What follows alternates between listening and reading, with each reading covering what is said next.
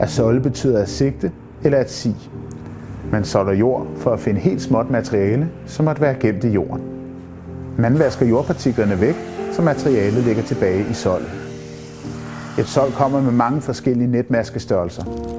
Her bruger vi 4 mm, 2 mm og 0,5 mm.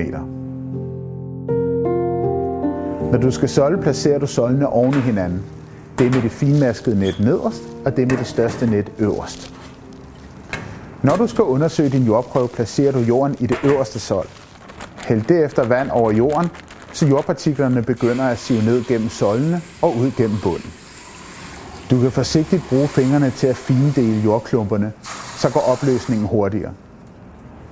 Bliver soldet fyldt med vand, skal du være tålmodig og lade vandet strømme igennem.